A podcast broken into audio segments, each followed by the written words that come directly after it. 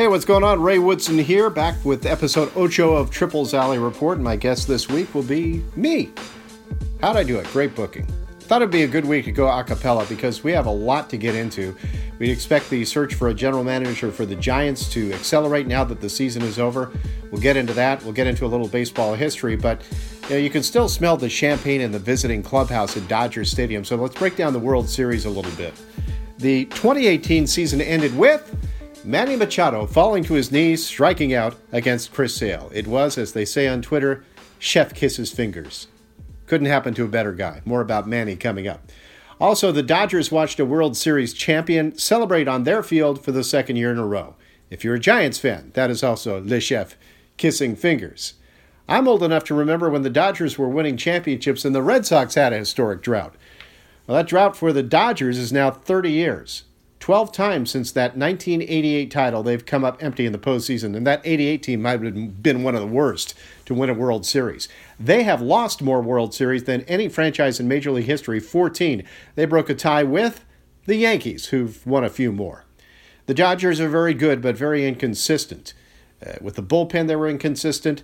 With hitting in clutch situations, very inconsistent. But the Red Sox were just too solid. Uh, they're being spoken of as one of the greatest teams of all time. And that's what pundits like to do. They like to make grand pronunciations based on small sample sizes, hoping it'll come true.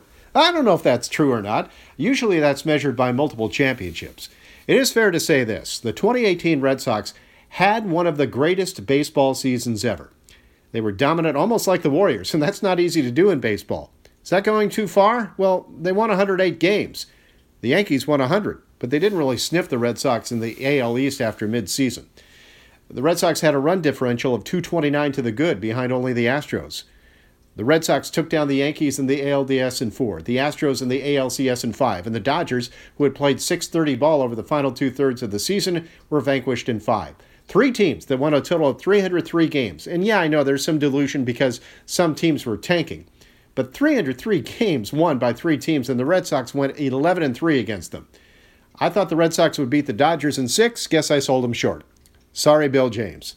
The Dodgers needed 18 innings and a Max Muncy walk-off to get the one win. A lot of people thought that game might trash the Red Sox pitching staff, myself included. Eduardo Rodriguez was going pretty well until he gave up a three run homer to Yasiel Puig, slamming down his glove as Puig raised his arms and dropped his bat. Turns out that was pretty much the Dodgers' last hurrah because Mitch Moreland then hit maybe the biggest home run of the season for the Red Sox in the seventh, a three run shot that gave the Sox uh, some life, got him off the mat. It was more than just Chris Sale yelling in the dugout, they actually did something about it. He homered, got a cookie off of Ryan Madson, who's been rough in the postseason. And that makes you question Dave Roberts for pulling Rich Hill, who was at 91 pitches, was going pretty well, up by four runs, then walked Xander Bogaerts, but struck out Eduardo Nunez. Everybody's second guessing him, including Donald Trump. Oh, sit down. It makes me want to defend Dave Roberts, but he did have a puzzling pattern of bullpen use. Scott Alexander then walked Brock Holt, whose insertion for Ian Kinsler also helped the Red Sox rebound. Then Madson got Jackie Bradley Jr. to pop out before Moreland hit a 437 foot home run to right. The Dodgers bullpen let them down time and again in this postseason, an area where they thought that they might have an edge. I thought they would but the edge was Boston's, even after that fire drill in Game 3, a seven hour marathon. Game 4, Steve Pearce, after the Moreland hit, home, hit a home run, and hit a game tying shot in the eighth and three run double in the ninth to break it open, and the Dodgers and their home crowd were stunned. Sox up three games to one, and you could argue it ended right there. And Pearce put the cherry on top with two home runs in Game 5, a journeyman player who got hot at the right time, capping off a victory and another season that ended in frustration for Clayton Kershaw. We'll have more about him shortly. Uh, Pearce was named MVP of the World Series. David Price was just as worthy. His numbers since the ALCS clincher 24 and two thirds innings, 10 hits, 3 runs. While Kershaw cannot quite shake the postseason albatross, Price sent it packing.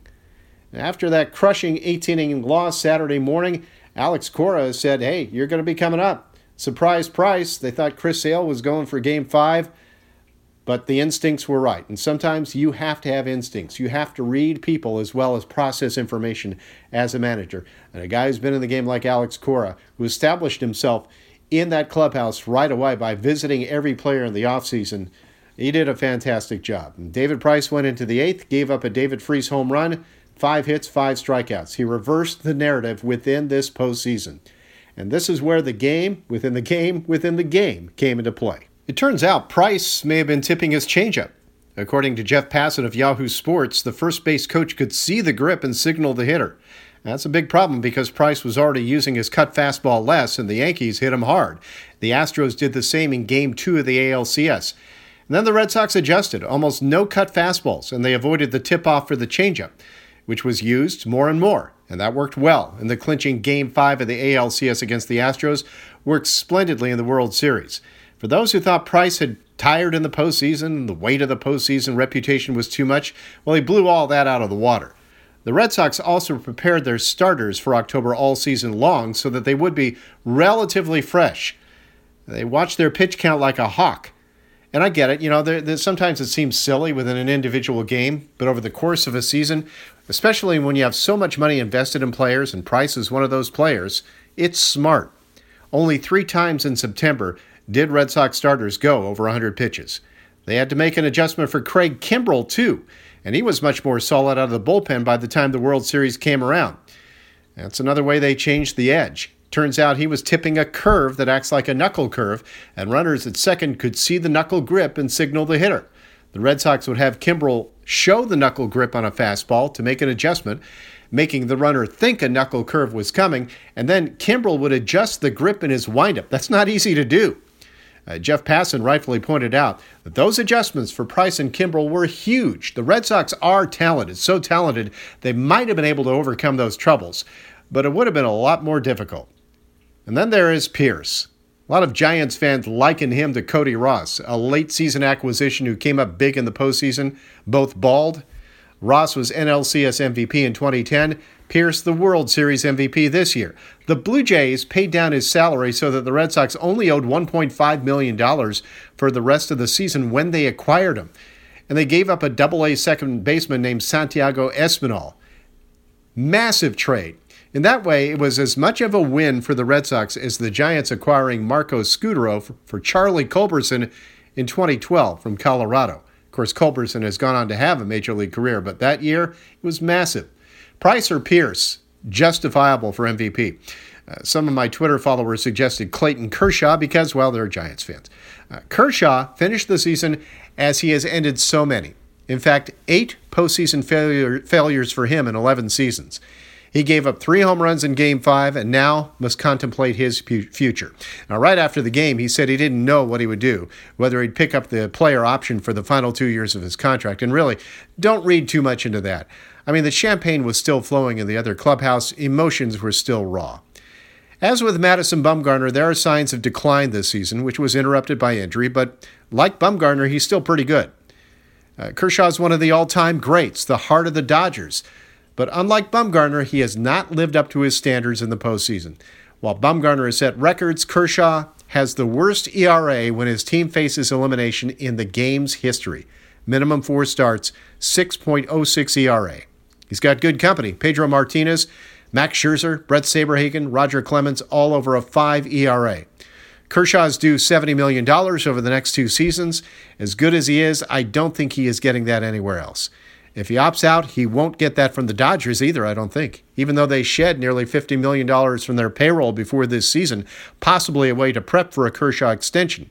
They apparently stayed under the tax threshold and were able to reset the penalty table. As valuable as Kershaw is, the Dodgers also have to find new starters at second base and at catcher, so they got money to spend elsewhere. And they may have answers within their system, and they might decide to re up Kershaw at some point. Another name to watch in the offseason in the free agent market Nathan Eovaldi, who was incredible in his last few postseason appearances. No more so than in Game 3. Even though he gave up the walk-off, he saved the Sox bullpen by going six innings before the Muncy walk-off. Just about every one of his teammates slapped him on the back or the head when it was done.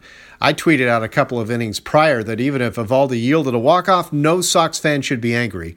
He went way farther than anyone anticipated, and Giants fans remembered Yusmeiro Petit in Washington in 2014, except a different ending. Eovaldi went 97 pitches, the most ever for a reliever in a postseason game. Rick Porcello called it the most incredible pitching performance he's ever seen. Well, Mad Bum says, hey, Anyway, Eovaldi's role will never be forgotten in Boston. But like Eduardo Nunez, I, I he might be down a limb when this was all done. And he's had two Tommy John surgeries, the latest in 2016. And here he was going all Rob Nen and then some. You hope he didn't give up his right arm for the team because he stands to go Powerball this offseason with the new contract. He had a 3.45 ERA in 133 innings, 1.61 ERA in 22 playoff innings. The only run was Muncy's walk-off.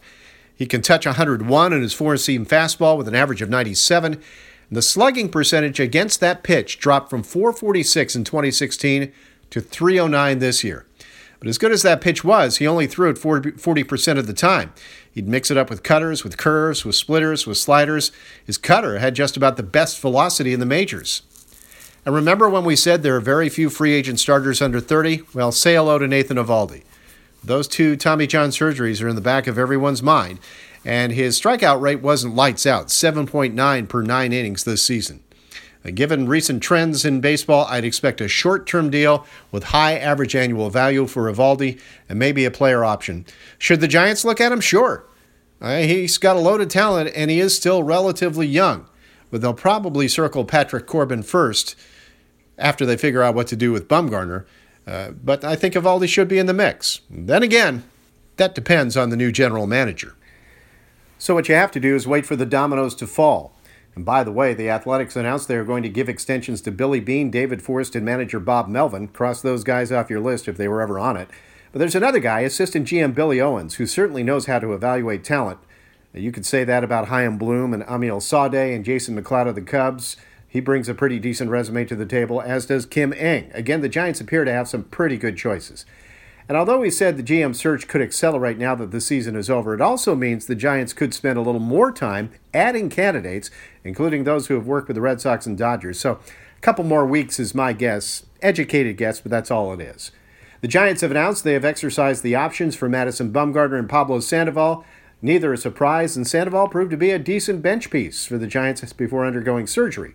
Also, Sandoval, Buster Posey, Jeff Samardzija, and Johnny Cueto among those activated from the 60 day disabled list, there are still four spots on the Giants' 40 man roster. Giants also announced that Melvin Adon, who throws a fastball that tops 100 plus a slider, has been named to the Arizona Fall League Fall Starts game. He struck out 15 in eight innings, allowing a grand total of three base runners, no walks. He's 24 and not listed among the Cal League top prospects after an unimpressive stint in San Jose, but he clearly has some tools, could be a late bloomer. So those are some of the minor moves that have been made. Some of them uh, pretty much expected. Everybody's waiting for the big moves the Giants might make in the offseason. But again, you got to start by hiring the GM. And again, the dominoes falling. It usually starts with the signing of a big star, such as Bryce Harper, such as Patrick Corbin. But what about Manny Machado? Well, for the Dodgers, he's not going to come back at shortstop because Corey Seager will return. They also have Walker Buehler poised to be a star, Julio Urias on the rise. Do they look elsewhere? to spend money. It's popular to say Machado has cost himself dough with his postseason antics, which included, within the last week, pimping a single and running onto the foot of another first baseman after blowing a bubble while running less than 100% to first base. It's a pattern of chicken bleep. And he's a dirty player, but also a very talented one. He'll get good money. I don't think he'll cost himself a bunch, but he didn't help his case. And he may have turned off a few teams. And if I'm the Dodgers, I, I move on but he's still got one of the uh, best uh, talent uh, toolboxes available. And even with the antics, he does enough of 162 games. Makes you think that uh, if he gets you to the postseason, you take your chances. At least somebody will say that, and somebody will pay. He got to the World Series, so it's hard to say he's not a winning player. But here's where the talent tolerance scale again comes into play. And I think where the Giants are concerned, that's going to work against Machado. Then there's Eduardo Nunez, who nearly lost a limb or two in the 18 inning game three, but also hit a big three run homer in the series. He didn't have a very good season, but left with some good memories. And all extremities intact, I'm happy to report, plus a thank you from Giants fans. He plans to pick up his $5 million option and stay with the Boston Red Sox, and I don't blame him. Dave Roberts is beloved in Boston and maybe even more so now, as well as in San Francisco, where he also played. He'll be second guessed all winter, but I think no matter what he did, the Red Sox were better. Are the Dodgers really not going to pick up his option for next year? He's done a pretty good job during the regular season as a manager, but uh, definite warts here in the postseason. The Dodgers aren't going anywhere, whether Dave Roberts is their manager or not. And the Red Sox aren't going anywhere. And this is what faces the new GM of the Giants. Here, the Dodgers have won six division titles in a row, and they're going to be favored again next year. I mean, Giants fans can laugh at their World Series failure, but they've gotten there back to back seasons.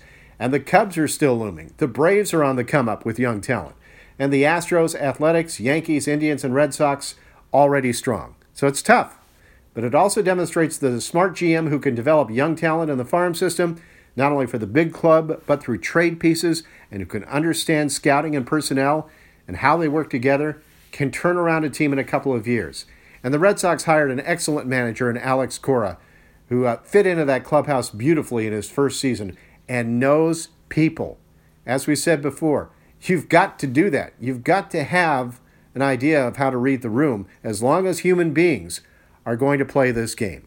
And yeah, there are always trends in baseball. Right now it's about launch angle, aggressive approach for hitters, high strikeout rates for pitchers. But the bottom line is no matter what kind of game you play, get good players.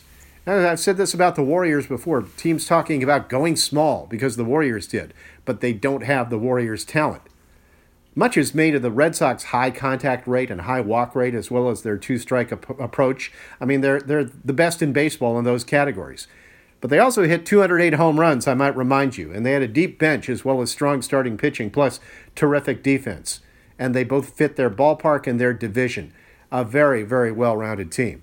The Giants, well, again, in this postseason, demonstrated the gaping maw in talent between the top teams and the Giants. The Giants won't hit 200 home runs anytime soon, but I'd like to see them hit more than 130 or so. If they're not going to hit more than that, they'd better do a lot of other things well. All they did last year that was even noteworthy was pitching from June 1st to September, but that's about it because they could not hit. As we get into the offseason, we will start getting into free agency. I was almost going to say do a deep dive, but that might be the most tired phrase of the year. Well, one of them. Also tired? Saying something is tired AF. The postseason did not give me all the feels. I text my friends and loved ones, but I'm no textrovert. I like the word salty, though. That's an all timer, in my opinion. IMHO. If you're a Stan, well, that's not a good thing. Opposite of low key, I would say. And please, let's retire Witch Hunt, at least after Halloween. Hey, a reminder we've got some great podcasts in the Blue Wire family here in the Bay Area, or should I say fam? Well, maybe I shouldn't. But it's a great group, and you can catch them at BlueWirePods.com. That includes the Kevin Jones podcast on the 49ers and Ted Wynn with Coffeehouse Stunt covering the Raiders. They're doing God's work this year, folks, I'll tell you. If there is a podcasting medal for, for uncommon valor, what would you call it? The Quad du Pod? Well, these guys deserve it. And this week, the showdown. I saw the promo on TV for Thursday Night Football touting Bay Area bragging rights. Exactly what would those bragging rights be, considering one team has the moving van warmed up? I love Jon Gruden saying, We'll be back. That's what I say every time I drive out of Vegas and leave the bag behind. I guess the bragging rights are who has the inside track for the number one pick. What exactly has gone wrong with these teams aside from trading away once in a generation defenders or losing your starting quarterback and running back that you just signed to big deals? And how do they get out of this mess? Well, Ted and Kevin break it down. Ted with Coffee House Stunt, Kevin with the Kevin Jones podcast, and we'll see which of them emerges victorious on Thursday. Two pods enter, one emerges. Did I oversell it? Oh well. Okay, kids, gather round. It's story time with Uncle Ray. Ah, listen to that production value. Let's go back in baseball history a little bit, shall we? Let me turn this down first. Henry was born on the first day of 1911 in Greenwich Village, New York. His family moved to the Bronx when he was a child. Henry starred in both basketball and baseball in school as he grew to a height of six foot four. He turned down the New York Yankees out of high school and attended New York University. It seemed his favorite position was first base, and the Yankees already had a guy named Lou Gehrig. He signed with the Detroit Tigers a year later. He was the youngest player in the majors when he broke in at age 19 with the Tigers in 1930, but only played one game. He was MVP of the Texas League in 1932, back in the majors for good in 1933. Henry soon emerged as one of the top power hitters of his era, and he threatened Babe Ruth's record of 60 home runs in a season, but I'm burying the lead. he became the first Jewish superstar in American sports, and he was true to his faith. Late in the 1934 season, he announced he would not play on September 10th, Rosh Hashanah, the Jewish New Year, or on September 19th, the Day of Atonement, Yom Kippur. Tiger fans were upset because the Tigers were in the pennant race. They said Rosh Hashanah comes every year, but the Tigers haven't won a pennant since 1909. Henry consulted with his rabbi and agreed to play on Rosh Hashanah, but Yom Kippur he would still sit out. On Rosh Hashanah 1934, which, if my math is correct, was 5695 on the Jewish calendar, Henry hit two home runs to beat Boston 2 to 1. Imagine the pride of his Jewish fans when the next day the Detroit Free Press headline read, Happy New Year in Hebrew lettering. On Yom Kippur, the press wasn't so friendly. He sat out and the Tigers lost to the Yankees 5 to 2. But Henry said in his autobiography he was still proud of his decision, especially when he received a standing ovation at his synagogue. By now, you probably guessed I'm talking about Hank Greenberg and the life and times of Hank Greenberg, a must see, a documentary for baseball fans, but even if you're not a baseball fan. It details how important he was to Jewish Americans, especially at a time when Hitler was taking control in Nazi Germany. Here at home, Hank Greenberg faced taunts and insults, the kind of words many Jewish Americans have heard in a country that's supposed to be a guiding light, but so often falls short. How did he handle it? Well, he said the insults only spurred him on to do greater things, and he was one of the all time greats. Here's a quote He was one of the truly great hitters, and when I first saw him at bat, he made my eyes pop out. Joe DiMaggio. That's not bad. On October 16, 1940, Hank Greenberg became the first American League player to register for the nation's first peacetime draft. At first, he was classified 4F for flat feet and recommended for light duty, but there were rumors that he bribed the board, so Greenberg asked for another examination, and he was found fit for military duty this time and reclassified. That meant a cut in salary, $55,000 a year for playing baseball, his military stipend $21 a month.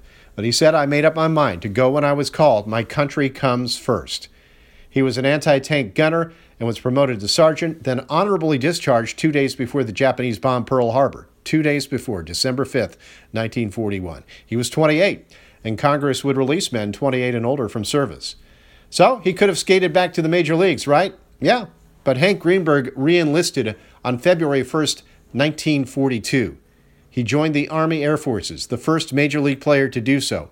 He rose to the rank of captain and served in the China Burma India Theater. He scouted locations for B 29 bomber bases, and he was a physical training officer. He was also a special services officer of the 20th Bomber Command, the 20th Air Force in China, when it began bombing Japan in 1944. And he remained active for 47 months, more than any other major league player. Hank Greenberg didn't return to baseball until July 1, 1945, and he homered in his first game back. He led the Tigers to a come from behind surge to win the American League pennant. He hit a grand slam in the dark at Sportsman's Park in the ninth inning of the final game of the season. The Tigers beat the Cubs to win the World Series, and a series in which Greenberg homered twice.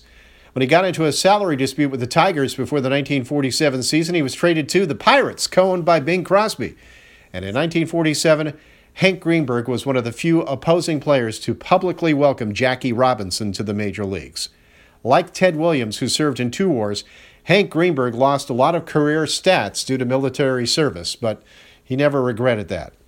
Hank Greenberg was not a nationalist, he was not a globalist, he was a patriot, as are the many Jewish Americans who have helped build this country over the last century, in sports and in other fields and they're more American than a man with guns and a bigoted grudge.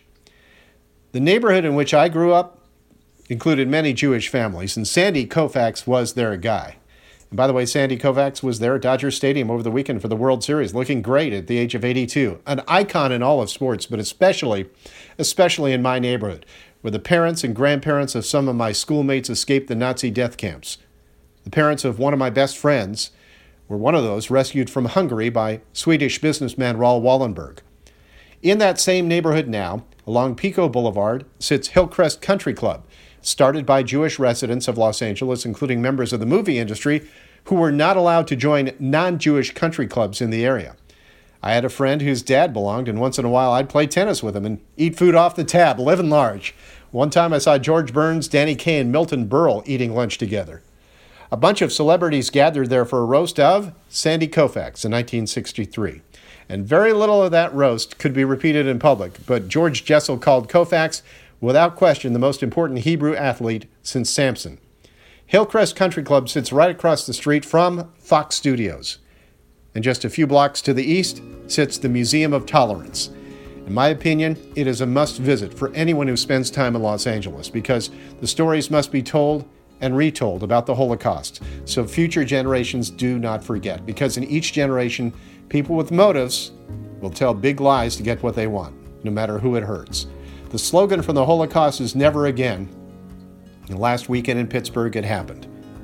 This podcast is dedicated to the memory of Joyce Fienberg, Richard Gottfried, 97 year old Rose Mallinger, Jerry Rabinowitz, David Rosenthal, Cecil Rosenthal, Sylvan Simon, Bernice Simon, Daniel Stein, Melvin Wax, and Irving Younger. Remember them. Shun the gunman and those who inspired him, and we will drive out this darkness. Thanks for joining me on Triples Alley Report.